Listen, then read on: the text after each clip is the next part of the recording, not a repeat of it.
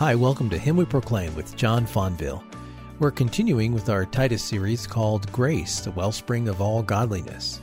Since Christianity is a life of faith, it means that there needs to be a source of power to live the Christian life, right? Well, that power comes from God through Christ, and we call it grace. In this message, we're going to learn that grace not only saves us by breaking the bondage we have to sin, but it also equips us, so to speak, to reject the desire to live in ungodliness.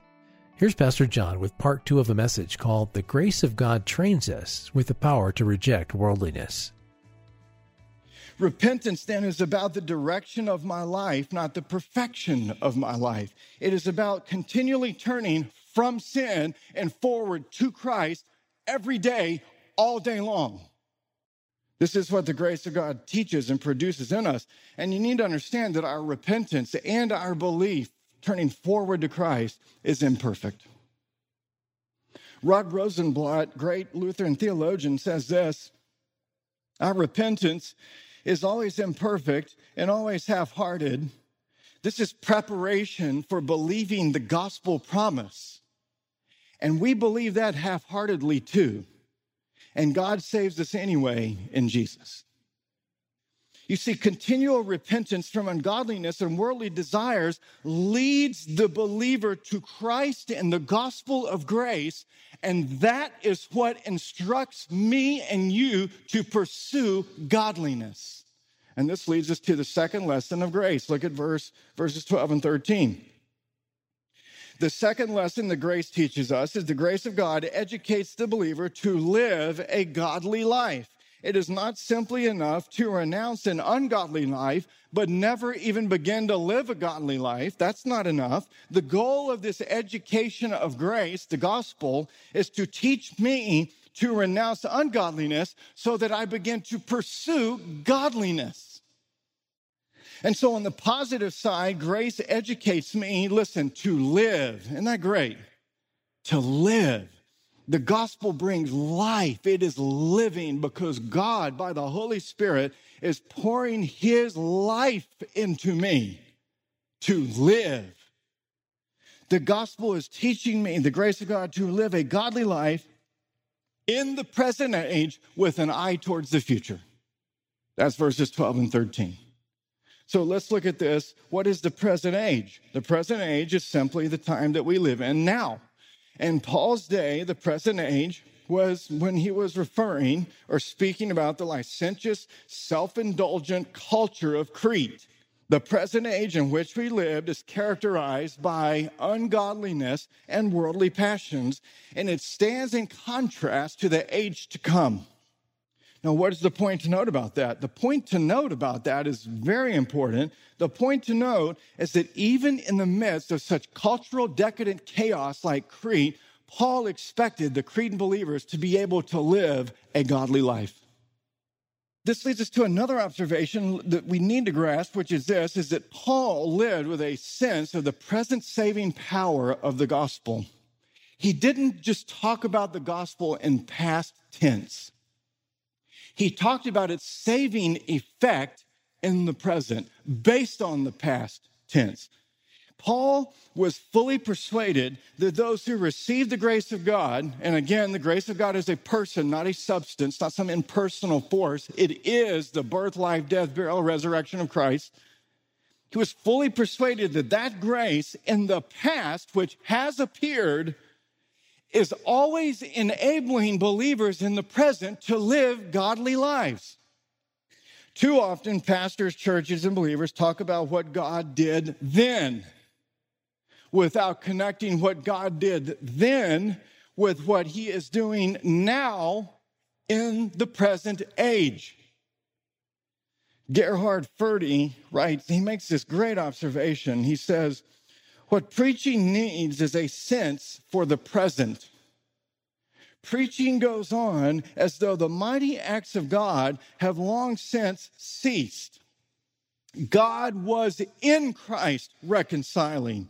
What is he up to now? God so loved the world that he gave then. What is he giving now?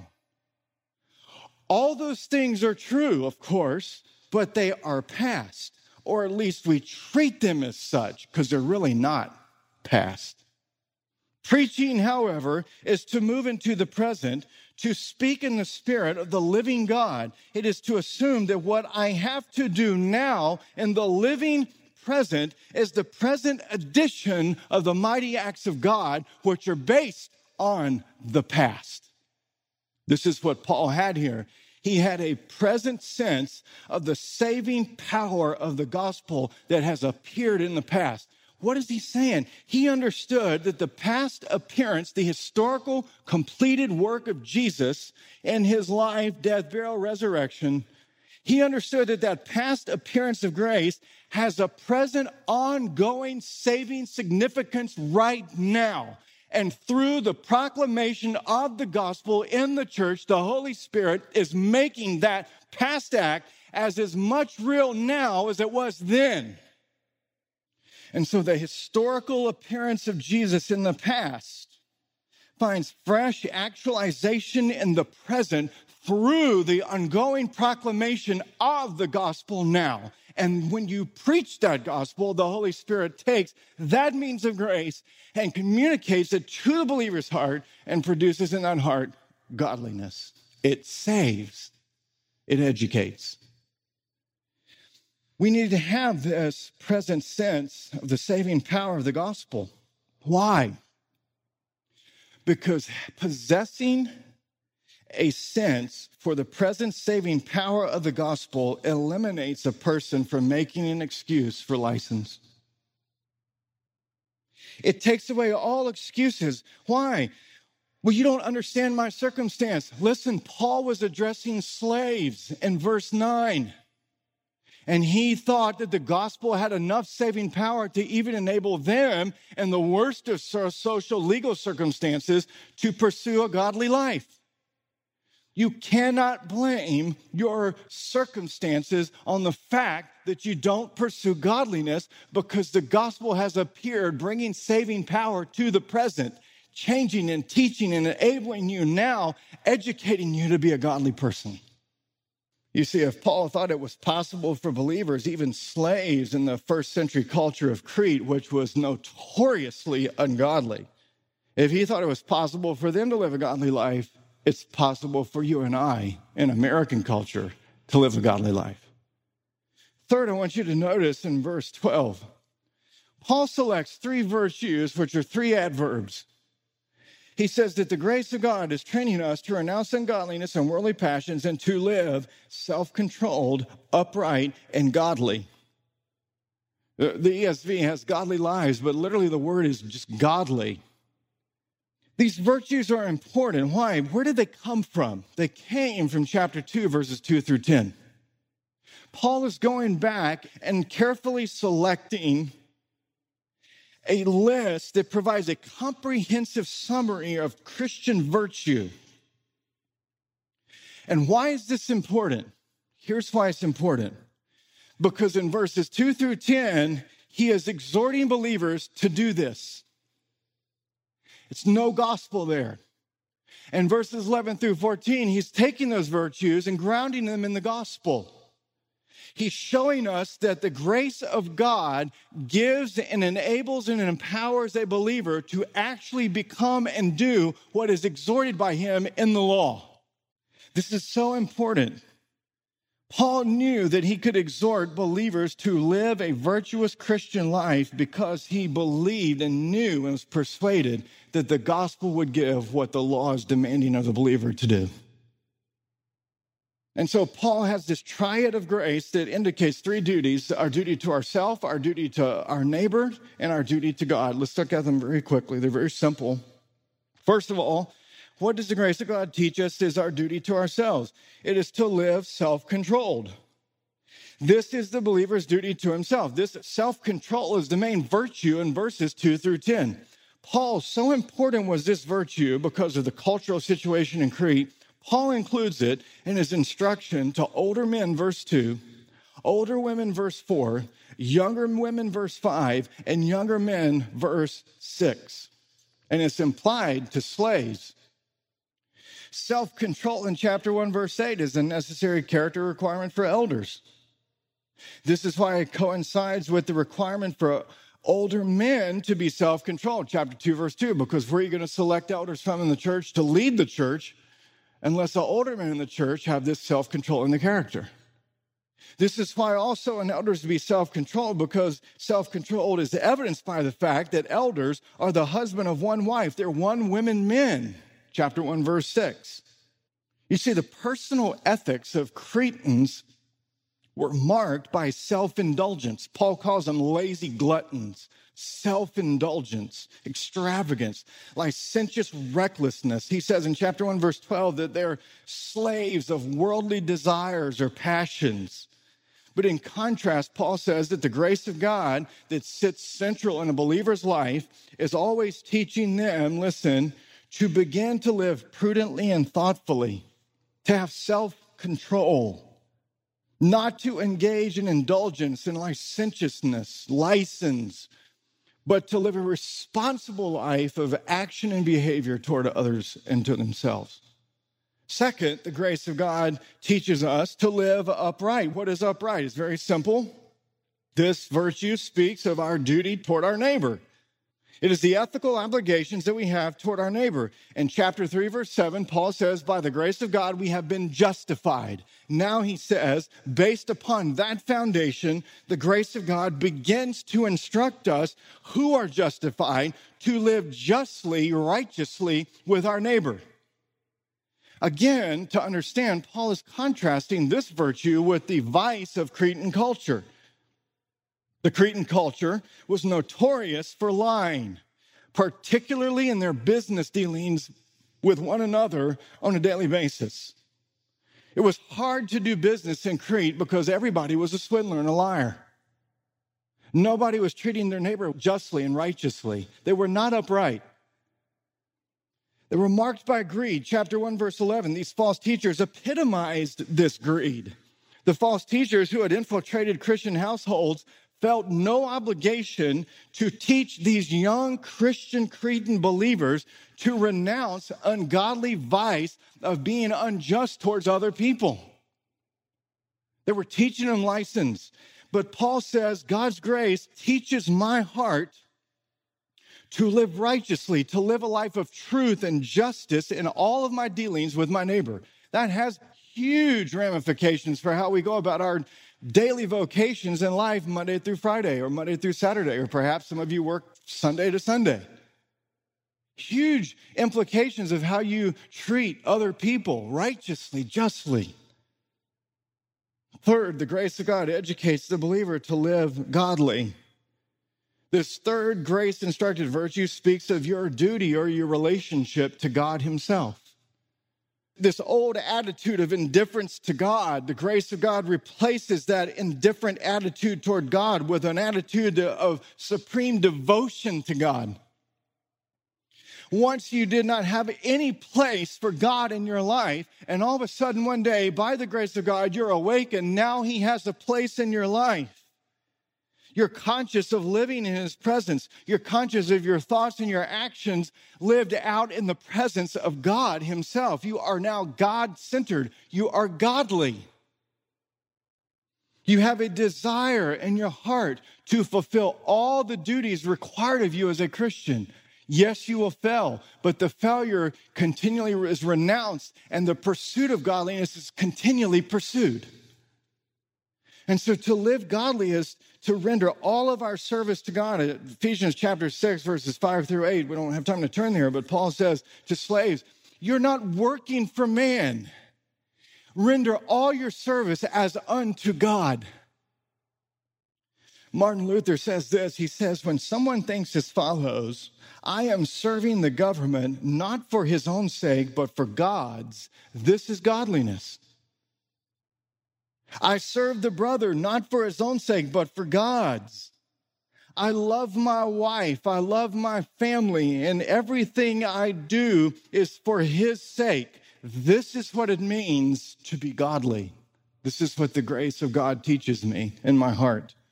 The grace of God, it educates the gospel. Jesus educates me over and over to live with a conscious awareness of God's presence, the Holy Spirit who is now indwelling me. to live with this presence of God, this conscious awareness that all of my life, all of my actions, all of my thoughts are lived out before God. And that I have this desire now to fulfill all of my duties toward him. This is what the grace of God teaches us. This is what it's like to be in the school of Christ's grace. It teaches us to live self-controlled, upright, and godly lives. And so the question is, how? As we reflect on this, how exactly does the grace of God educate me to live a godly life?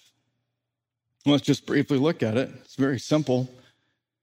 By the preaching of the gospel, the Holy Spirit takes that good news and he brings life. He brings us to life. And when he brings us to life, two things occur in my life: the dying away of my old nature and the coming to life of the new nature. Heidelberg Catechism in question eighty-nine asks, what is the dying away of the old nature? Answer, it is heartfelt sorrow for sin, causing us to hate and turn from it always more and more. Question ninety then asks, what is the coming to life of the new nature? Here's the answer. It is heartfelt joy in God. That's what the grace of God teaches me. Heartfelt joy in God. And that causes me to take delight in living according to the will of God in all good works. This life granted by the Holy Spirit that is teaching me to live takes the gospel and instructs my heart on how to live a godly life. The Holy Spirit takes the gospel and brings me into the Christian life. He, he performs a miracle of raising the dead, ex nihilo creation. He speaks the word of the gospel, and I am brought to life by the Holy Spirit. I am now given this new nature. And the Holy Spirit takes that same gospel and builds me up through the knowledge of the truth, the gospel, which accords with godliness, not simply just to do good works, but to first have heartfelt joy in God who has raised me from the dead and given me new life. And then from that, I am then driven with delight to do good works. Paul says, we'll see in verse fourteen, look, I'm not only delighting to do good works. Verse fourteen, the gospel teaches me to be zealous for good works. The word there is, the grace of God makes me a zealot. Makes me a zealot to abound in godliness. Good works toward God, good works toward my neighbor. Because of grace, we desire to renounce an ungodly life and to live a godly life. Grace teaches us to hate our sin, to turn from it more and more. Grace teaches me to have heartfelt joy in God. In fact, it creates the heartfelt joy in God. When I begin to understand the gospel, I can't help but to have heartfelt joy and such good news. Listen, it causes me, the gospel causes me to take delight in living a godly life. We begin to hate the thought of grieving our Father. We begin to hate the thought of grieving the Holy Spirit. We don't like our sin. We confess our sin. We turn and renounce our ungodliness. We renounce these worldly passions that wage war in us. And we say, no, no, no, I will follow Christ. I will embrace Christ. I will trust in Christ to save me right now, to help me, serve me right now. I will not do that. I will not think like that. That is what the grace of God teaches me. The grace of God educates me to confess what David confessed in Psalm forty, verse eight. I delight to do your will, O my God. Your law is within my heart. You see, renouncing ungodliness and worldly passions, seeking to live self-controlled, upright, and godly in this present evil age, It's not a drudgery if the gospel is informing my heart. It's not a labor for me to say no to my sin. I hate my sin. I love God in his ways. I delight in his way. I love his law. It has been written on my heart by the Holy Spirit in regeneration. I want to be like Christ. But more importantly than confessing like David, Psalm forty, verse eight, the author of Hebrews says, that is really speaking of Christ. The author of Hebrews in chapter ten, verses five through seven, attributes Psalm forty, six through eight, to Christ first appearing. He appeared, Paul says, his past appearing, the incarnation, he appeared. When he appeared, what did he appear saying? What did he appear doing? The author tells us in the Hebrews, he says that Christ's incarnation is viewed as the supreme act of man's submission to the will of God, even Even in view of impending death on the cross. Jesus came and said, I delight to do your will, oh my God. The perfect man. Peter O'Brien says, it is as if our author in Hebrews overhears the Son addressing the Father on the occasion of his first entry into this world. When the eternal Son came incarnate in the womb of Mary, he was saying to his Father, oh, how I delight to do your will, oh my God. Jesus, the perfect man, the incarnate Son of God, loves his Father and he delights to do his will. In John four thirty-four, Jesus said, my food is to do the will of him who sent me and to accomplish his work. Accomplishing the saving mission of his Father that his Father had sent him to do was like food to Jesus. It was like the latte of lattes to Jesus. It was like the steak of steaks to Jesus. It was his delight. It was his pleasure. It was what he lived for, to be consumed in delighting and obeying his Father and fulfilling the mission for which the Father sent him to do. In John eight twenty-nine, Jesus says, I always do the things, I always do the things that are pleasing to him. That's your salvation. The incarnate Son of God lived a godly life on our behalf. He lived a life of reverent awe in the presence of of God. How do I know this? Hebrews chapter five, verse seven, in the days of his flesh, Jesus offered up prayers and supplications with loud cries and tears as a man doing this, fully submitted to the will of God. Jesus offered up these loud cries and tears to him who was able to save him from death, and he was heard because of his reverence, because of his godly life, he was heard. Simply put, what are we saying here? What is Paul teaching us here? The grace of God educates me to be just like Jesus. A man fully submitted out of heartfelt delight in the Father to want to obey and do his will, not out of drudgery, but out of a relationship that has freed me. That's called grace. The Holy Spirit brings me into the life of the loving fellowship of the Trinity. And he causes me to share in the same love that Jesus has for his Father. And the grace of God then begins to teach me to desire to do God's will, just like I desire food to live. The grace of God educates me more and more to renounce my godless, ungodly life and to live a life of reverent awe in the presence of God. This is the essence of a godly life. This is how the grace of God makes the Christian life beautiful. In other words, godly.